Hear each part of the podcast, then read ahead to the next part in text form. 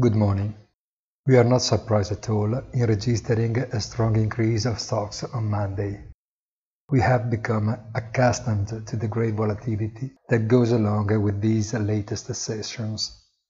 Nevertheless, we cannot help pointing out that volumes have been much heavier in the downturn than vice versa.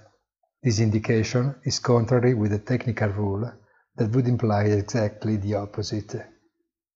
June could therefore close in a draw, clinging to some better than expected economic data and ignoring uh, the dashboard of the pandemic, uh, providing that, as we keep saying uh, since long, COVID is given much more financial responsibilities than is actually worth them.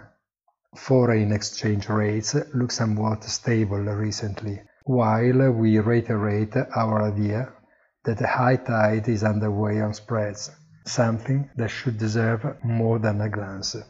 Have a nice day and visit our site easy-finance.it.